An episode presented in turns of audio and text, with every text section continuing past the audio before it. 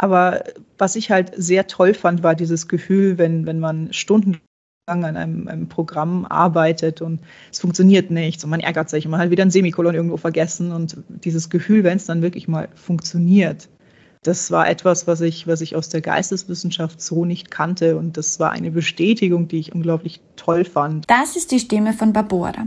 Barbora ist gemeinsam mit ihrem Bruder mit einer alleinerziehenden Mutter in Deutschland aufgewachsen. Sie hat ein naturwissenschaftlich-mathematisches Gymnasium besucht und danach Slavistik und Theaterwissenschaften studiert. Nach dem Studium kam die Frage auf, was sie jetzt mit diesen Studien machen soll. So kam es, dass sie sich für den Quereinsteigerinnenstudiengang Computing in the Humanities, das Menschen mit einem geisteswissenschaftlichen Hintergrund in die Informatik einführt, entschieden hat. Heute ist sie wissenschaftliche Mitarbeiterin und Projektleiterin am Fraunhofer Institut für angewandte und integrierte Sicherheit in München. Der Fokus ihrer Arbeit umfasst Sicherheit durch, mit und trotz Quantencomputing. Ihr Forschungsschwerpunkt liegt dabei auf Methoden, die die Vertraulichkeit und Integrität der Datenverarbeitung auf Quantencomputern und Quantencomputing-Plattformen sicherstellen. Im Gespräch mit mir spricht sie, wie dieser Quereinstieg so war, Sie erzählt von ihren Selbstzweifeln und ihrem fehlenden Selbstbewusstsein und von Wettbewerben und Hackathons. Mit Barbora durfte ich außerdem den ersten Wordrap in meinem Podcast machen. Wenn euch die Folge mit Barbora gefällt, dann teilt sie sehr gerne mit jemandem, dem sie gefallen könnte. Und jetzt viel Spaß mit Tech She Likes Folge 19. Frauen sind in der Computertechnologie-Szene selten.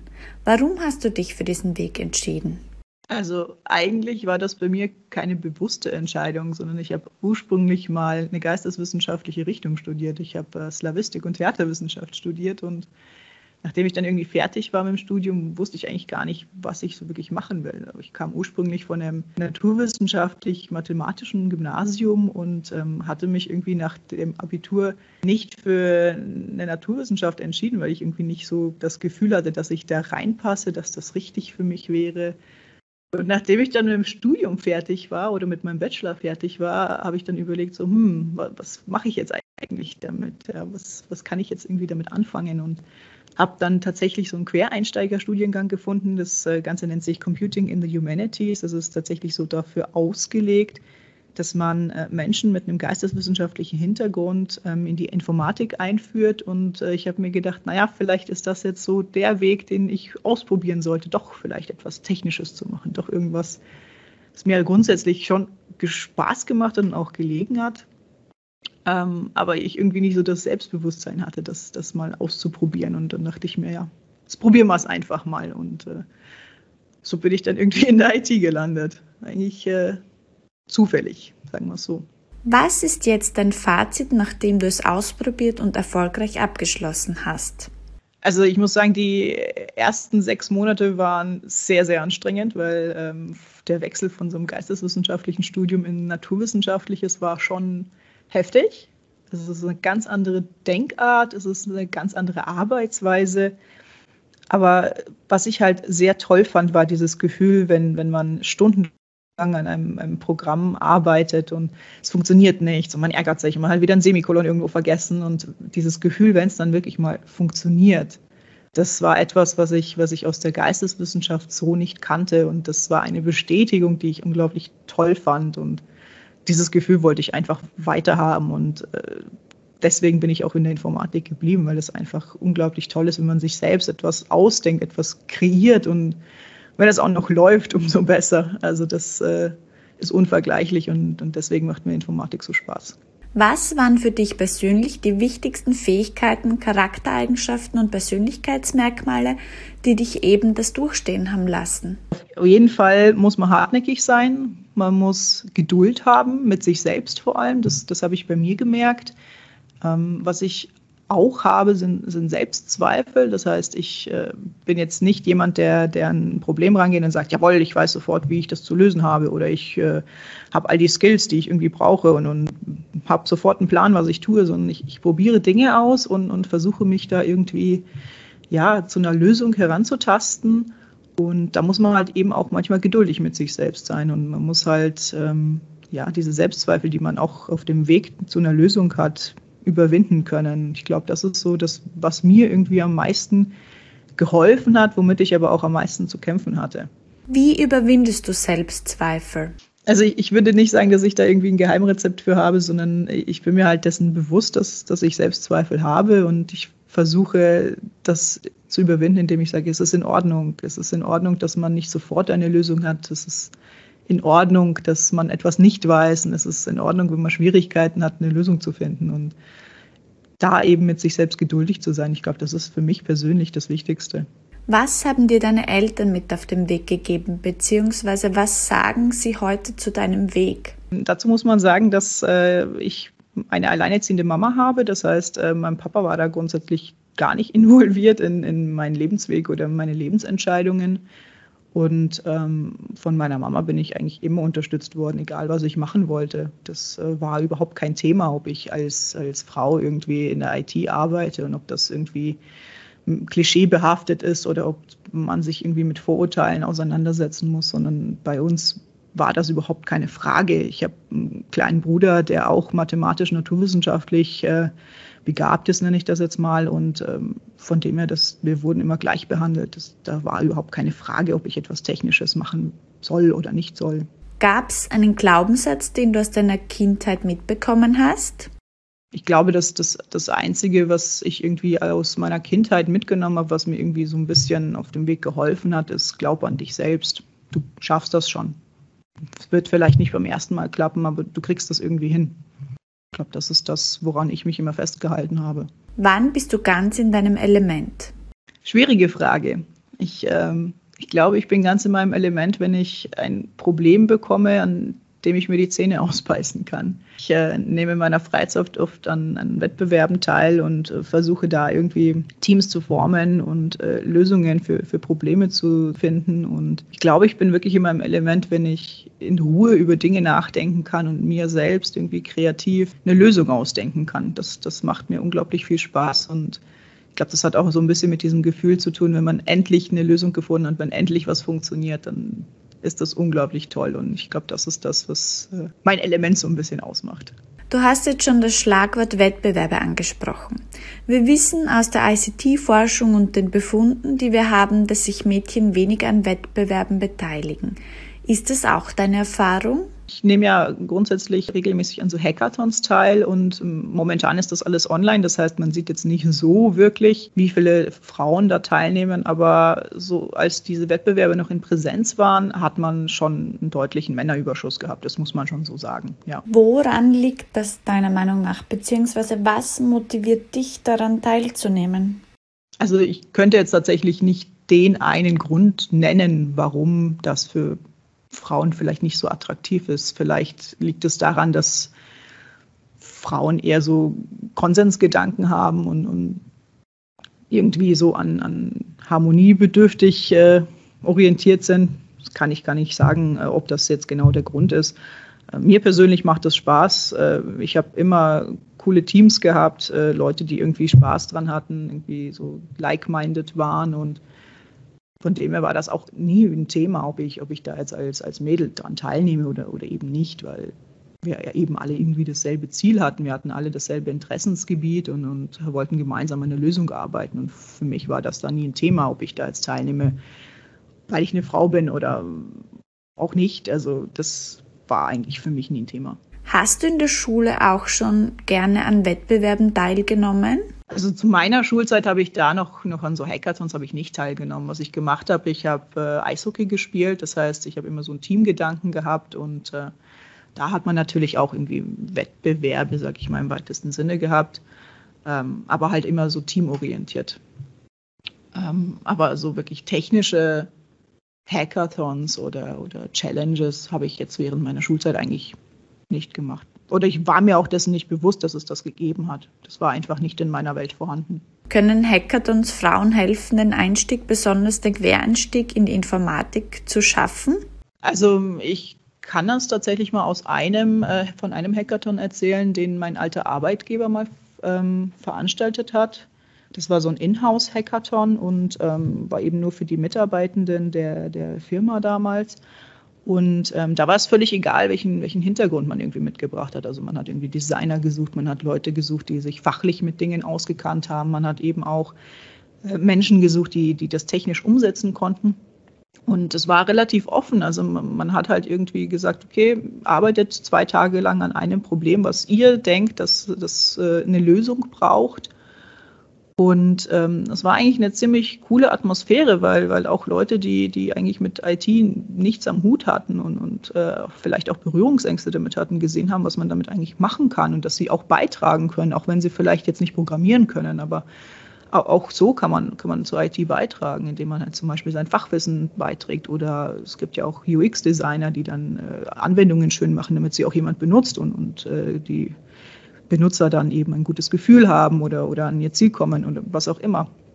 Von dem her, man, kann auch zur IT beitragen, obwohl man vielleicht noch gar keine Berührungspunkte damit hatte, aktiv. Und ähm, vielleicht schafft man dann auch so den, den Einstieg, also dass man sagt, hey, das macht mir irgendwie Spaß, das ist cool, das bewegt etwas.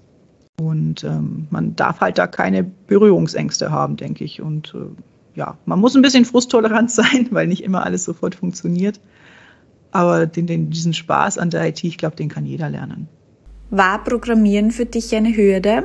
Puh, ja, äh, schwierig zu beantworten tatsächlich. Also es ist, fällt manchen leichter als anderen. Also für mich war das schwierig tatsächlich von dieser geisteswissenschaftlichen Richtung in die technische zu wechseln und gleich mit dem Programmierkurs zu starten. Ich habe damals an der Uni Java lernen müssen. Das äh, ist bis heute mein, mein Todfeind. Ähm, gibt aber auch ganz andere Programmiersprachen, die mir mittlerweile Spaß machen. Und ähm, es ist durchaus äh, eine Hürde, würde ich sagen. Also man muss da sich reinbeißen. Es kostet Zeit, es kostet Nerven und ähm, man sollte das nicht unterschätzen. Aber es ist ein unglaublich tolles Werkzeug, um die eigene Kreativität auszuleben, um, um Dinge zu schaffen, um, um ja vielleicht auch irgendwann die Welt besser zu machen. Aber das, was man halt nicht haben sollte, ist Angst davor. Ja, es ist, wie gesagt, nicht einfach, aber es lohnt sich auf jeden Fall. Von dem her, ähm, es ist eine Hürde, aber eine schaffbare Hürde. Wie schafft man es, diese allgemeine Angst, die oft gerade, wenn es ums Thema Programmieren geht, zu überwinden? Das ist oft ein Schlagwort, das sehr viele abschreckt, besonders sehr häufig Frauen. Also ich habe das auch bei den Gesprächen im Podcast gemerkt, dass das oft eben eine Hürde war. Mm, ja, ich muss ja programmieren. Wie schafft man es, diese Angst vor dem Programmieren zu nehmen? Also ich glaube, das Einfachste ist machen. Man muss einfach sich mal hinsetzen und vielleicht jemanden sich dazu holen, der schon programmieren kann. Oder es gibt auch ganz viele tolle Angebote, äh, mal einen Gratis-Programmierkurs zu machen. Also es gibt ganz viele Initiativen, auch exklusiv für Frauen, die sich äh, darum bemühen, diese Angst abzubauen. Ja, da fängt man meistens dann mit HTML äh, oder CSS an um eben mal so eine eigene Website zu programmieren. Und, und man merkt dann eben durch dieses Hands-on, diese, diese Hands-on-Erfahrung, dass das nicht so schlimm ist, sondern dass das wirklich auch Spaß machen kann. Natürlich ist es nicht für jeden etwas, also das möchte ich auch, auch betonen. Nicht jeder ist, ist äh, dafür geeignet, Programmierer zu werden. Es muss auch nicht jeder programmieren. Es gibt ganz viele andere Bereiche, in denen der man in der IT arbeiten kann, ohne dass man programmieren muss. Aber wenn man, wenn man programmieren lernen möchte, gibt es ganz, ganz viele tolle Angebote. Und ich glaube, das Einfachste ist mal ausprobieren und, und sich wirklich auch jemanden an die Seite holen, der das schon kann und der, mit dem man vielleicht auch gut kann, mit dem man irgendwie so ein Vertrauensverhältnis hat und, und der einem halt auch mal auf die Finger schauen kann und da eben Tipps geben kann und in die richtige Richtung pushen und so. Wie kann man herausfinden, ob Programmieren was für einen ist? Ja, da sind wir wieder bei dem Machen. Also man muss es wirklich ausprobieren, um, um etwas, äh, ja, um bewerten zu können, ob mir etwas Spaß macht, muss ich mal ausprobieren. Das ist wie wenn ich eine neue Sportart ausprobiere. Ja, ich bin, wenn ich Badminton spielen möchte, habe es aber noch nie gemacht und, und äh, da muss ich es ausprobieren. Das ist beim Programmieren nicht anders. Es wird vielleicht auch nicht äh, jede Programmiersprache gleich toll sein, sondern vielleicht fängt man wirklich mal mit HTML an weil das doch recht äh, intuitiv ist, sage ich mal, oder man leiht sich irgendwie ein Buch aus, man schaut sich YouTube-Videos, was auch immer an. Gibt es ganz viele tolle Angebote und äh, wie gesagt, äh, die Angst nehmen kann man sich eigentlich nur selbst. Gab es zu diesem Zeitpunkt jemanden, mit dem du dich beraten hast, beziehungsweise jemanden, der dir geholfen hat? Also im Studium waren das natürlich meine Studienkollegen und Kolleginnen, Ähm, da haben wir halt äh, Studiengruppen gebildet und haben uns da gegenseitig unterstützt. Ich hatte auch im, in meinem ersten Job hatte ich einen Mentor, der, der mich da sehr gepusht hat und dem ich heute auch sehr, sehr dankbar dafür bin, dass er mich auch mal vor Probleme gestellt hat, die ich nicht sofort lösen konnte und wo ich mich halt durchbeißen musste. Also mir persönlich hat das schon geholfen, dass mir jemand auf die Finger geschaut hat und gesagt, hey du, äh, das geht auch einfacher oder denk doch mal ein bisschen mehr in die Ecke, anstatt, äh, weiß ich nicht, links rumzugehen. Ähm, von dem her, das, das hilft ungemein. Und wie gesagt, wenn man dann auch so ein Vertrauensverhältnis hat, wo man auch Fehler machen darf, dann, dann ist das toll. Und ähm, man hat mir persönlich auf jeden Fall geholfen, ja. Jetzt haben wir bisher sehr viel über dein Studium gesprochen. Was umfasst denn dein Job heute genau? Also ich bin äh, momentan wissenschaftliche Mitarbeiterin äh, beim Fraunhofer und äh, weil wir auch jetzt viel über Programmieren gesprochen haben, ich programmiere eigentlich sehr wenig tatsächlich. Ähm, ich arbeite in der IT-Sicherheit und ähm, habe auch ein Projekt zu Quantencomputing, also was völlig anderes, was ich, äh, als das, was ich eigentlich studiert habe ursprünglich. Und ähm, ja, ich rede viel mit Leuten, ich arbeite in Projekten, ich ähm, schreibe Konzepte. Das, das ist eher so das, was ich momentan tue. Was umfasst denn die IT-Sicherheit? Was würdest du einer Frau sagen, die sagt, hm, das Schlagwort klingt sehr spannend, was kann ich damit machen und wie kann ich da auch einsteigen? Also es gibt äh, ja schon mittlerweile spezielle Studiengänge, die sich ähm, nur mit IT-Sicherheit beschäftigen. Es gibt allerdings auch, ähm, zum Beispiel bei, bei, uns hier um die Ecke ist die äh, TUM München, ähm, die bietet zum Beispiel auch so äh, spezielle Kurse an, wo man eben eine Vorlesung zur IT-Sicherheit besuchen kann oder Seminare, die sich halt mit speziellen Aspekten ähm, beschäftigen. So könnte man zum Beispiel einsteigen. Wenn man jetzt allerdings schon irgendwie arbeitet, ähm, müsste man sich halt überlegen, in welchem Bereich der IT-Sicherheit man arbeiten möchte. Also es gibt ja da ganz, ganz viele Dinge von, von der Hardware über Betriebssysteme, über die Anwendungen, über weiß nicht, äh, Security Operations Center, wo man dann halt schaut, ähm, was ist in den eigenen Netzwerken los und so. Da gibt es ganz, ganz viele ähm, Schnittstellen. Vielleicht, wenn jemand schon in der IT arbeitet und, und eben da sein Wissen erweitern möchte, vielleicht gibt es ja auch in der Firma die Möglichkeit, da einen IT-Sicherheitskurs zu machen. Es gibt ja auch äh, Zertifizierungen, die man machen kann und so weiter. Also es ist äh, durchaus ein Angebot da, es, man muss es halt wollen und man muss sich eben damit beschäftigen, welchen Aspekt man davon machen möchte. Jetzt ist ja gerade der Anteil von Frauen in der Technologiebranche in Europa bei knappen 15 Prozent. Was braucht es, um diesen Anteil zu erhöhen? Also was mir persönlich tatsächlich mehr geholfen hätte, schon in der Schule, wäre so ein inklusives Lernen gewesen. Das heißt, dass man ähm, das Gefühl hat, dazuzugehören in dieser Technikbranche. Das ist äh, etwas, was, was, mir tatsächlich auch in der Schule schon gefehlt hat. Ähm, diese Bestätigung, ja, du bist hier richtig, ja, du kannst das schaffen, ja, das ist in Ordnung, was du tust. Ähm, das hatte ich dann während des Studiums schon mehr, weil wir halt in diesem Quereinsteigerstudium auch mehr Frauen hatten tatsächlich. Ähm, aber das ist, das ist etwas, was mir persönlich schon weitergeholfen hätte. Einfach dieses, diese Bestätigung, ja, das ist in Ordnung. Gibt es eine Geschichte, wo du das besonders gemerkt hast, dass da auch du oder Frauen exkludiert wurden? Ich kann mich äh, sehr, sehr deutlich an meinen Mathelehrer erinnern aus der Oberstufe. Und ähm, ich hatte da immer wieder Diskussionen mit ihm, weil ich halt andere Rechenwege gewählt habe als er, aber immer wieder zu demselben Ergebnis gekommen bin. Und ähm, irgendwann fiel halt eben der Satz, ja, also als Frau brauchst du das eigentlich nicht machen. Du wirst dann ja eh schwanger und äh, brauchst ja eigentlich keine Mühe geben, Mathe zu verstehen und solche Sachen. Und äh, das hat mich als, als, als Teenie schon verunsichert, tatsächlich, weil ich nicht so selbstbewusst war, um zu sagen, hey, äh, ich kann das trotzdem, ist mir egal, was du sagst, sondern das, das war, hat mich schon geprägt und, und irgendwann äh, habe ich dann festgestellt, nee, eigentlich kann ich das und ich will das und lass mich doch nicht von irgendjemandem, der seine 50er Jahre Meinung hier auf mich äh, herabregnen lässt, äh, unterbuttern. Du hast jetzt schon gesagt, du wolltest dich da nicht unterbuttern lassen. Hast du da einen Druck verspürt, dass es deine Aufgabe ist, zu zeigen, dass du oder auch wir Frauen das genauso gut können?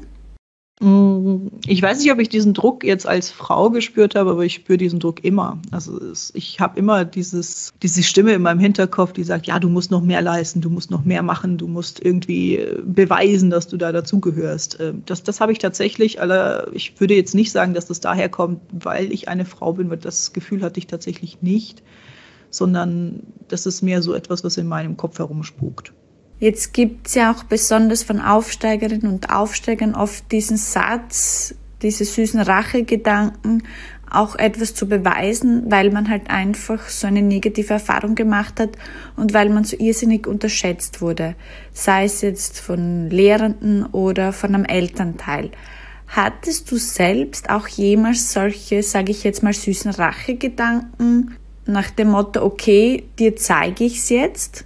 Nee, hatte ich tatsächlich nicht. Also für, für mich ging es eher darum, wo möchte ich hin, was möchte ich in meinem Leben irgendwie erreichen. Ich möchte gerne in die Arbeit gehen, weil da verbringe ich sehr, sehr viel Zeit und ich möchte etwas machen, wo ich gern für aufstehe. Ich brauche irgendwie einen Grund, morgens aufzustehen. Aber jetzt äh, so Rachegedanken, dir zeige ich es und äh, hier, ich halte dir mein, mein äh, Informatikzeugnis unter die Nase oder sowas, das hatte ich tatsächlich nicht. Also für mich war wichtig, da meinen Platz irgendwie für mich zu finden und mit mir selbst im, im Reinen zu sein, mit mir irgendwie zufrieden zu sein, als das jemandem anderen beweisen zu müssen. Weil das, glaube ich, bringt auch nicht so viel, weil, weil jemand, der, der sich eine Meinung über dich bildet, der tut das aufgrund von irgendwelchen Eigenschaften, die du wahrscheinlich gar nicht ändern kannst oder vielleicht auch nicht willst. Und von dem her, ich versuche mich da vom, vom Urteil von anderen irgendwie loszureißen und mehr darauf zu schauen, was sind so meine Bedürfnisse, was ist mir wichtig und, und en, entsprechend zu handeln. Was ist der Grund für dich, heute aufzustehen? Also ich muss sagen, ich gehe sehr gerne in die Arbeit. Das äh, hatte ich lange Zeit nicht, aber seitdem ich jetzt irgendwie beim Fraunhofer arbeite, stehe ich gern auf, weil ich irgendwie ein, ein, Ziel habe. Ich habe Motivation, meine Projekte zu machen und mache auch schon sehr, sehr spannende Sachen hier. Und ähm, das macht mir Spaß und, und, ich weiß, warum ich in die Arbeit gehe. Und, und das ist schon ein tolles Gefühl. Jetzt ist ja eines dieser ganz klassischen Vorurteile gerade von Informatikerinnen und Informatikern, dass sie die halbe Nacht vor dem Computer verbringen. Bist du Frühaufsteherin oder eine Nachteule? Ich bin definitiv eine Nachteule. Also ich äh, habe das auch wirklich öfter, wenn ich mich in so ein Problem verbeiße, dann mache ich das auch gerne nachts, weil ich einfach da weniger Ablenkung habe und mich einfach darauf fokussieren kann, was ich, was ich mache. Und tagsüber, da kommt halt mal ein Anruf oder ich arbeite halt an, an anderen Dingen oder mein Freund kommt vorbei. Und wenn ich nachts arbeite, dann habe ich einfach meine Ruhe und, und kann mich wirklich voll in diesen, diesen Working Flow hineinfließen lassen. Von dem her definitiv eine Nachteule. Frauen setzen sich ja oft die Latte über 100 Prozent und Männer haben den Mut zur Lücke. Wo gehörst du dahin? Eher zu ersterem. Also beim Lernen für Klausuren, da war definitiv manchmal auch Mut zur Lücke dabei. Aber ich versuche immer ein bisschen mehr zu geben, als ich müsste, ja. Es gibt einen Satz, der sagt nicht jedem die gleiche Chance, aber jedem seine Chance. Siehst du das auch so? Also ich glaube schon, dass wir alle irgendwie unterschiedliche Startmöglichkeiten haben im Leben. Dass wir nicht alle irgendwie an derselben, wenn wir jetzt mal von einem Lauf ausgehen, dann starten wir nicht alle auf derselben Startlinie. Also manche starten beim 100-Meter-Lauf irgendwie zwei Meter vor der Ziellinie und, und andere müssen halt die vollen 100 Meter gehen. Das würde ich sofort unterschreiben. Für, für manche ist es im Leben einfacher aufgrund von einer finanziellen Situation, vom familiären Hintergrund, von der Ethnie teilweise auch und so weiter. Aber ich glaube, dass, dass äh, man für sich selbst irgendwie verantwortlich ist und dass man sich seinen Weg suchen muss. Natürlich wird er nicht für jeden gleich leicht sein auch. Aber wenn man etwas will, dann, dann muss man sich seinen Weg suchen und ich glaube, dass die meisten dazu in der Lage sind. Von welcher Startposition bist du gestartet? Also wenn ich das jetzt irgendwie in Metern ausdrücken müsste, ich glaube, dass es, dass es mir durchaus besser geht als, als vielen, dass ich, dass ich gute Startpositionen hatte, eben weil, weil meine Mama mich immer unterstützt hat, weil ich da halt einen unglaublichen Rückhalt hatte. Vielleicht äh, hilft es auch, wenn man selbst sehr neugierig ist. Ähm, allerdings glaube ich auch, dass ich äh, ja bessere Startpositionen im Leben hätte haben können. Das heißt, ich würde mich ein bisschen vor der Startposition sehen, aber nicht wirklich weit Du bist ja jetzt bei Fraunhofer, du bist in den Wissenschaften. Gibt es eine deutschsprachige Wissenschaftlerin, die dich beeindruckt? Also da fällt mir ganz spontan unsere Institutsleitung, Professor Eckert, ein. Also Professor Eckert ist äh, ja, eine Koryphäe in der IT-Sicherheit und ähm, ich finde es toll, wie sie sich da durchgesetzt hat, was sie, was sie auch für uns als, als Institutsleitung leistet. Und ähm, kann, kann nur sagen, Hut ab. Sie, sie kennt die meisten, glaube ich, auch persönlich hier, äh, auch mit Vornamen und so ähm, wie sie sich das alles merken kann und noch irgendwie in der Weltgeschichte äh, herumreist, um, um äh, für uns Projekte zu akquirieren und ihr Wissen zu teilen und so. Das finde ich schon sehr, sehr beeindruckend und äh, das, das würde ich sagen, das ist äh, jemand, an dem man sich echt orientieren kann. Gab es auch im Laufe deines Werdegangs, im Laufe deiner Schullaufbahn, im Laufe deines Studiums Vorbilder, die einen Moment oder deine Karriere auch definiert haben? Hast du dich da an Menschen orientiert? Also ich würde nicht sagen, dass da jemand irgendwie mein Leitstern war oder so. Jemand, an dem ich mich immer orientiert habe, war meine Mama. Also das, das Urteil meiner Mama ist mir unglaublich wichtig. Und auch der Rückhalt, den ich da erfahren habe, das, das ist definitiv wichtig für mich. Ja, es gab immer wieder auch Professorinnen ähm, während meiner Studienzeit, ähm, die halt auch gezeigt haben, ja, man, man kann auch groß werden in, in, diesem Wissenschaftsfeld, was ja auch nicht so einfach ist. Ähm, aber dass mich da jetzt wirklich jemand richtig geprägt hätte, das, das würde ich jetzt nicht sagen. Sondern ja, es war schön, dass, dass auch Frauen da waren, aber es wäre mir persönlich jetzt auch egal gewesen, wenn das nur Männer gewesen wären, weil es ging um mich, es ging um meine Wünsche, es ging um mein Studium und das, da war mir ziemlich egal, ob da oben ein Professor sitzt oder eine Professorin. Ist es dein Ziel, in den Wissenschaften groß zu werden? Ich äh, versuche mal in den Wissenschaften erstmal klein zu werden. nee, also ich weiß noch nicht, ob meine Karriere irgendwie in, in der Wissenschaft liegt. Das, das wird sich jetzt in den nächsten Jahren zeigen, ähm, ob ich promoviere, ob ich nicht promoviere. Da bin ich noch so ein bisschen am Anfang. Aber äh, ich glaube, es ist schon ein hartes Feld. Also es ist anders als in der Industrie, in der ich vorher gearbeitet habe. Von dem her, ich weiß nicht, ob ich in der Wissenschaft irgendwie Professor äh, werden möchte. Das, da bin ich mir momentan noch nicht sicher, aber vielleicht wird es ja ein Doktor. Warum hast du dich jetzt speziell für die Wissenschaften entschieden und nicht für die Industrie? Liegt es daran, dass du vorher ein ganz anderes Bachelorstudium gemacht hast als das Masterstudium? War dadurch der Weg aufgelegt, eher in die Wissenschaften zu gehen, weil es eben interdisziplinärer ist? Also was mich wieder zurück in die Wissenschaft getrieben hat, war vor allem dieses, ich möchte etwas machen, ich möchte kreativ arbeiten, ich möchte mein Hirn anstrengen. Ich hatte in, in meinem Job vorher nicht so das Gefühl, dass ich intellektuell herausgefordert war. Also das klingt jetzt total doof. Also ich hatte natürlich viel zu tun und es, es war auch anstrengend und es war auch durchaus fordernd, was ich in der Industrie gemacht habe. Aber ich hatte nicht das Gefühl, mich weiterzuentwickeln. Ich hatte nicht das Gefühl, dass ich ähm, mein Hirn anstrengen musste. Und, und das war eigentlich etwas, was mir immer Spaß gemacht hat. Ich, ich lerne gerne, ich lerne gerne neue Dinge. Und in der Industrie war das halt eben mehr repetitive Arbeiten, also immer wieder irgendwie das Gleiche machen. Und das lag mir halt einfach nicht. Das liegt mir auch bis heute nicht. Also wenn ich, wenn ich einen Job machen müsste, der immer wieder aus demselben besteht, äh, das wäre für mich schwierig tatsächlich. Und hier in der Wissenschaft habe ich halt die Möglichkeit, etwas kreativer zu arbeiten. Es ist nicht leichter, auf keinen Fall. Ich würde sagen, dass es sogar noch anstrengender ist als vorher. Aber es macht mir halt mehr Spaß und es erfüllt mich mehr. Und ich hatte auch, äh, als ich in der Industrie gearbeitet hatte, wie gesagt, oft nicht das Gefühl, dass ich äh, einen Grund habe, aufzustehen. Ich habe halt die Arbeit gemacht, um die Arbeit zu machen, um Geld zu verdienen. Aber hier habe ich halt schon anderen Grund, in die Arbeit zu gehen. Man kann halt, wie gesagt, kreativer arbeiten und das, das macht mir halt unglaublich viel Spaß. Und ich glaube nicht, dass das was mit meinem ersten Studium zu tun hatte, sondern einfach nur diese, diese Freiheit, die ich hier mehr habe als in der Industrie. Jetzt ist für mich, gerade wenn ich Wissenschaften höre, ein Großteil der Tätigkeiten davon auch lesen und schreiben. Du hast jetzt Kreativität in dem Zusammenhang erwähnt. Inwieweit kann man in den Wissenschaften kreativ sein? Naja, es, es kommt halt immer darauf an, ähm, was ich für ein Problem habe. Und, und, wenn ich ein Problem lösen möchte, kann ich das auf unterschiedliche Arten und Weisen machen. Und ich kann mich da ja durchaus kreativ ausleben. Das heißt, äh, wenn ich jetzt irgendwie ein System beschreibe und da irgendwie die Datenabläufe beschreiben muss, dann kann ich mir überlegen, okay, wie, in meinem Fall, wie mache ich das möglichst sicher und was kann ich für Techniken nehmen, die wir schon haben, was kann ich mir vielleicht auch an neues, neuen Dingen ausdenken. Und da, da kann man auch äh, wirklich kreativ sein. Also Kreativität hat ja nicht nur was mit Zeichnen, Malen, Musik zu tun, sondern das, was ich irgendwie aus meinem, meinem ersten Studium mitgenommen habe, sind halt ähm, Denkweisen, die ich halt auch hier in die Informatik einbringen kann. Und, und so kann man halt eben auch kreative Lösungen finden. Und, und das ist halt schon für mich unglaublich wichtig. Warum ist es für dich wichtig, eine Rolle in der Tech-Szene und auch in den Wissenschaften zu spielen und die Zukunft mitzugestalten?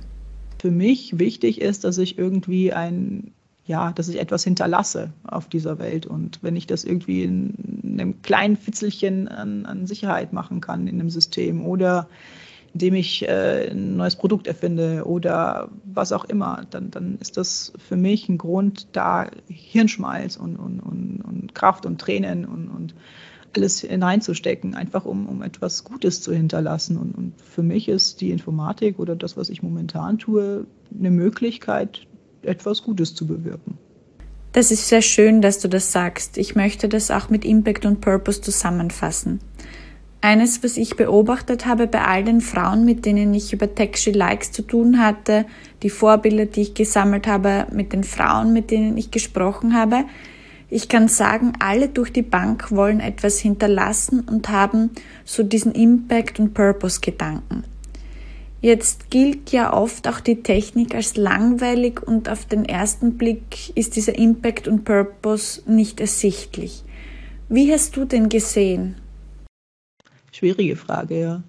Also ich, ich glaube, man muss sich äh, überlegen, was für einen selbst halt irgendwie wichtig ist. Und, und für mich ist halt wichtig, dass ich, dass ich ja Probleme lösen kann, die anderen helfen. Das ist, glaube ich, so der, der Urantrieb, der, der mich irgendwie in der Technik hält. Und äh, ich, ich würde auf keinen Fall sagen, dass, dass äh, technische Berufe alt und verstaubt sind. Da denke ich äh, spontan an ganz andere Dinge. ähm, ja, ich meine, man kann auch, wenn man, wenn man jetzt äh, in der Industrie arbeitet, kann man ja auch durchaus Dinge verbessern an, an Arbeitsprozessen oder an, was weiß ich, an, an Maschinen oder an Auswertungen oder kann man ja kreativ werden, wie man möchte. Sondern man kann halt wirklich ein kleines bisschen Dinge besser machen. Und wenn ich einfach nur es schaffe, dass der Kollege besser mit seinen E-Mails zurechtkommt oder was auch immer, dann, dann habe ich ja schon mal was Positives bewirkt und ich würde das sofort unterschreiben, dass für mich irgendwie so dieser Purpose wichtig ist. Das, äh, ja, und wie gesagt, den kann man auch in kleinen Dingen finden und wie gesagt, es ist nicht irgendwie das große Produkt, was ich jetzt irgendwie entwickelt hätte, das äh, jetzt die Welt verändert. Ja, ich habe jetzt nicht das äh, eine Informatikanwendung geschrieben, die jetzt die Meere sauber macht oder sonst irgendwas, äh, sondern es sind wirklich die kleinen Dinge. Und wenn man damit schon mal jemandem helfen kann, dann ist das doch das Beste, was man machen kann. Im Kleinen die Welt so ein bisschen besser machen. Wenn du jetzt diesen Impact und Purpose einer Schulklasse an Mädchen vermitteln solltest, was würdest du da machen? Wie würdest du ihnen vermitteln, dass der Job, den du jetzt machst, Impact und Purpose hat? Also ich ähm, habe während des Studiums schon mal äh, Mädchen und Technik gemacht. Das war bei uns an der Uni. Ich glaube, das ist auch ein, ein deutschlandweites Programm mittlerweile. Ähm, aber wir hatten da einen Kurs für, für Mädchen angeboten, wo, sie, wo wir mit ihnen Spiele programmiert haben und ähm, ihnen da eben zu zeigen, dass sie da keine Angst haben müssen und zu sagen, hey, äh, man kann coole Sachen damit irgendwie machen und, und das macht Spaß und, und das bringt auch was und man sieht am Ende des Tages, was man irgendwie gemacht hat und, und wenn Kinder das dann spielen, und dann hat man da irgendwie Freude dran, weil man etwas geschaffen hat, was anderen vielleicht auch Freude macht. Das war für mich schon so, so, so Purpose genug, aber wie man das jetzt anderen beibringt, das, das finde ich ganz schwierig tatsächlich. Vielleicht hilft es daran, wenn man, wenn man drüber redet und wenn man irgendwie die eigene Freude ähm, an dem, was man tut, in die Welt hinausträgt. Ich glaube, das ist etwas, was man auf jeden Fall machen kann. Ähm, didaktisch, keine Ahnung, wie man, wie man Leuten beibringt, dass das, was man selbst tut, äh, irgendwie Mehrwert hat. Ich glaube, das ist wichtig, dass man einfach die eigene Freude daran teilt. Das glaube ich auch. Spielst du selbst auch Computerspiele? ja, leidenschaftlich gern, ja. Woher kommt es, dass gerade die Computerspielbranche sehr männerdominiert ist, gerade wenn es darum geht, diese Spiele zu gestalten, zu entwickeln, aber dennoch durchaus sehr, sehr viele Frauen auch Computerspiele spielen. Warum entscheiden sich die Frauen eher, sie zu spielen, als sie zu entwickeln? Oh, das kann ich jetzt tatsächlich gar nicht so beantworten. Also ich, wir, wir haben jetzt äh, hier eine Hiveline, die ähm, Game Design studiert hat. Von dem her ist das jetzt, glaube ich, ein ganz schlechtes Beispiel für mich. Ähm, wir entwickeln da momentan auch zusammen ein Spiel, was, was wir irgendwie zum Education-Zwecken ähm, nutzen wollen. Ähm, das heißt, ich habe da ein Lebensbeispiel äh, an einer Dame, die, die sich da eben reinfuchst und, und Spiele entwickelt. Äh, so spontan kann ich das gar nicht sagen, ob, ob wirklich mehr Frauen das mittlerweile auch machen. Gesagt, ich habe keine Zahlen dafür für jetzt Games Engineering im, im Kopf.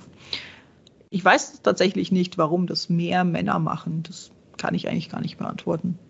Du bist jetzt so, wie sich das anhört, von einem Umfeld umgeben, wo durchaus auch sehr viele Frauen bzw. auch Frauen arbeiten. Wie war das bei dir im Studium, nachdem du das Studium abgeschlossen hast? Haben die Frauen alle so einen Weg eingeschlagen wie du oder sind die Frauen wieder zurück in die Geisteswissenschaften oder Sozialwissenschaften gegangen? Also von den Mädels, mit denen ich jetzt irgendwie noch Kontakt habe oder von denen ich halt weiß, da ist eine auch in die Wissenschaft gegangen, aber gleich schon äh, nach dem Studium. Und äh, zwei andere sind Programmiererinnen. Also die eine arbeitet mit Swift, also so eine iOS-Sprache, also, also Apple-nah. Und die andere ist Java-Entwicklerin geworden. Und ähm, von dem her, ich wüsste tatsächlich niemanden von den Damen, der zurück in die Geisteswissenschaft gegangen ist. Jetzt habe ich festgestellt, dass die Meldungen, wie sie ist die erste Frau in diesem Amt, ein kleines bisschen weniger werden. Aber wie das so ist mit Veränderungen, nicht jeder erlebt sie als gut. Erlebst du auch einen Gegenwind zur Emanzipation der Frau? Das ist normal bei uns. Wir haben auch relativ hohen Frauenanteil, ich glaube 40 Prozent mittlerweile. Oder 25, ich weiß es gar nicht mehr. Ich glaube 25 Prozent äh, Frauenanteil haben wir zumindest bei uns. Und äh, bei uns in der Abteilung sind wir auch einige Frauen. Und von dem her, ich glaube nicht, dass das für mich oder die Kollegen irgendwie ein großes Thema ist, sondern es, ich glaube, es ist mittlerweile normal. Und ich finde es auch gut, dass, dass man das nicht mehr so thematisieren muss oder wenn man das nicht mehr thematisieren muss, weil es einfach selbstverständlich ist. Es ist völlig egal, ob, ob da jemand äh, eine Frau ist oder, oder ein Mann ist. Äh, Hauptsache, sie machen einen guten Job. Eigentlich sollte es so sein, ja. Aber ich glaube, dass wir da schon noch einen Weg beschreiten müssen, bis das normal ist, dass, dass auch Frauen groß sein können in der Tech-Branche. Aber ich glaube, dass wir da auf einem, auf einem guten Weg sind. Und ähm, gesagt, für, für, mich persönlich ist es eigentlich überhaupt kein Thema, ob jemand jetzt äh, Mann oder Frau ist, sondern Hauptsache, sie machen einen guten Job. Das hast du sehr schön gesagt. Das sollte selbstverständlich sein. Wie gehst du damit um, wenn du merkst, es ist nicht selbstverständlich? Wehrst du dich da? Also ich äh, bin mittlerweile schon so, dass ich meinen Standpunkt vertrete und sage, ja, also wenn jemand gut geeignet ist für einen Job, dann soll er den auch bekommen. Und dann ist es egal, ob, ob der jetzt äh, Mann, Frau, schwarz, weiß, was auch immer ist. Ja? Äh, Hauptsache, es, es macht einen guten Job. Und, und äh, ich, also ich persönlich fahre die, die Einstellung, wenn du mich gut behandelst, dann, dann ist das in Ordnung. Und wenn du mich nicht gut behandelst, dann ist es halt nicht in Ordnung. Und da ist mir ziemlich egal, welche Religion du anhängst oder welche Hautfarbe du hast oder was auch immer, ob du Mandal, Weibal, was auch immer bist. Von dem her, äh, ja, ich wehre mich da auch. Ich, ich gebe auch mittlerweile schon Kontra, wenn, wenn halt andere, andere Dinge erzählen. Ja, das, äh, ich glaube, dass man da schon sagen muss, hey, es ist in Ordnung, dass Frauen aufsteigen. Es ist durchaus auch Gegenwind da. Ähm, aber ich glaube, man muss halt für sich selbst einstehen. Man muss vielleicht auch manchmal äh, versuchen, irgendwie, ja, für sich selbst einzustehen. Das, das muss man auf jeden Fall.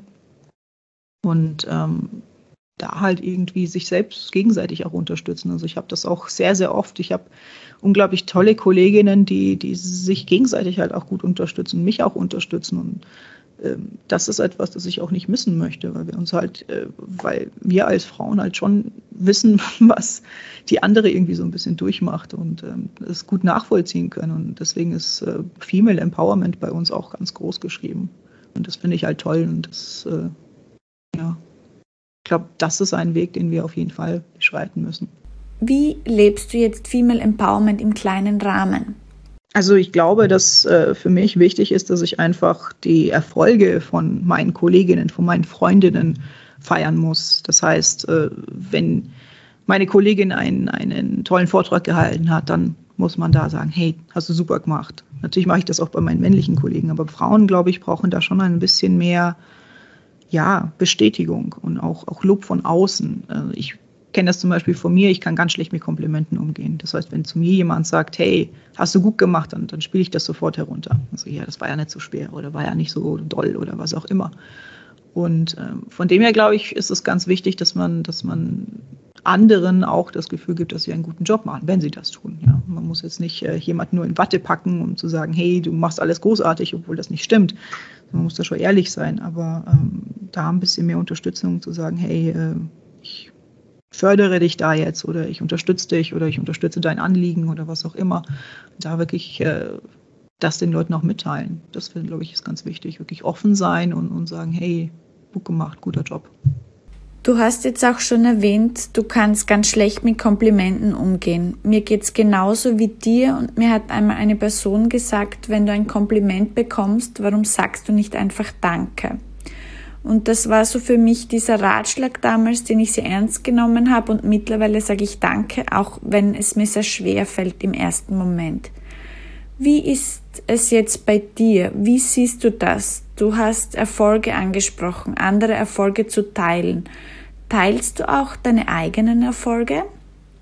Mittlerweile tue ich das, ja. Das habe ich früher nicht so gemacht, weil ich äh, so in diesem, von meiner Großmutter habe ich immer so einen Spruch bekommen, ähm, dass ich mich selbst nicht irgendwie höher stellen soll, als ich bin und ich soll mich nicht ähm, ja, ich komme aus Tschechien, da gibt es ein schönes Sprichwort dafür. Es lässt sich so schlecht übersetzen.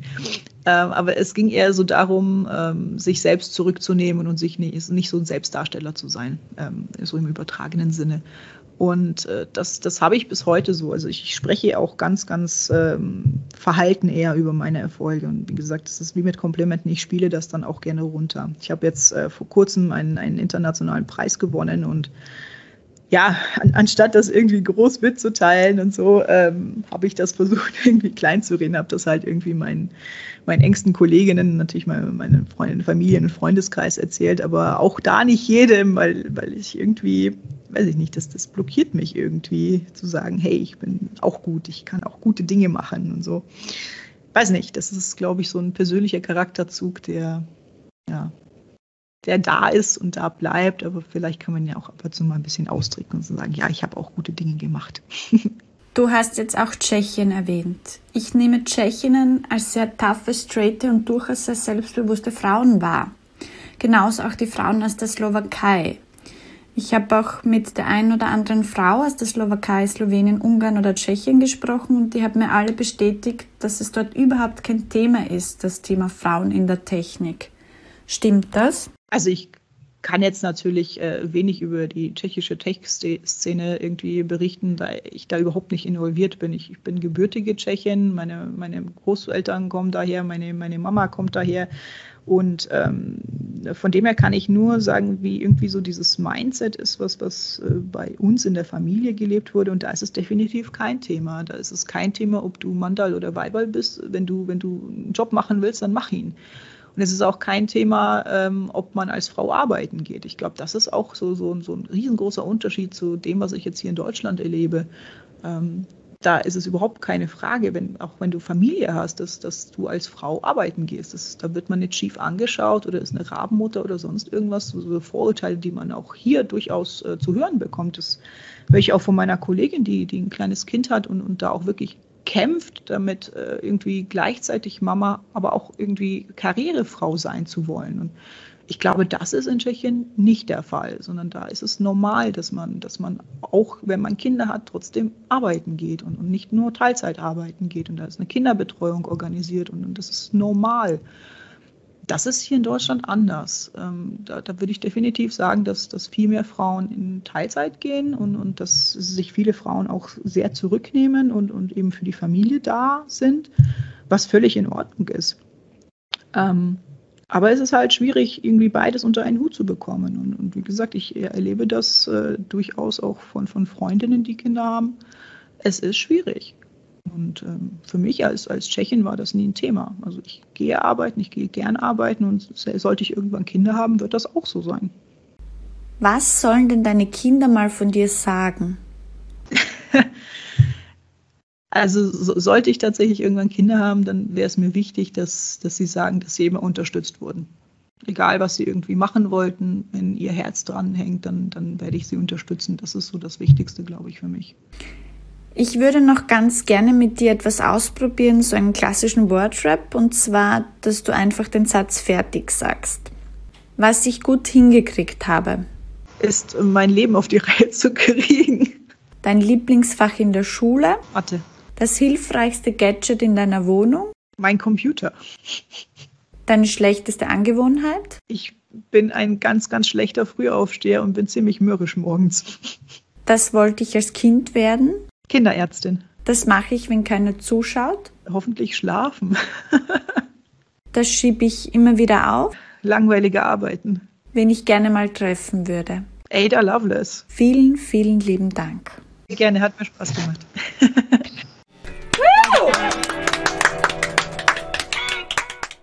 das war die Folge mit Barbora. Wenn euch die Folge gefallen hat, dann freue ich mich sehr, wenn ihr Taxi Likes abonniert bei Apple Podcasts und Spotify und wenn ihr gerade bei Apple auch eine Bewertung dalasst. Für Feedback könnt ihr mich auch erreichen unter Taxi Likes bei Instagram, Facebook, LinkedIn oder über meine Website www.taxilikes.co.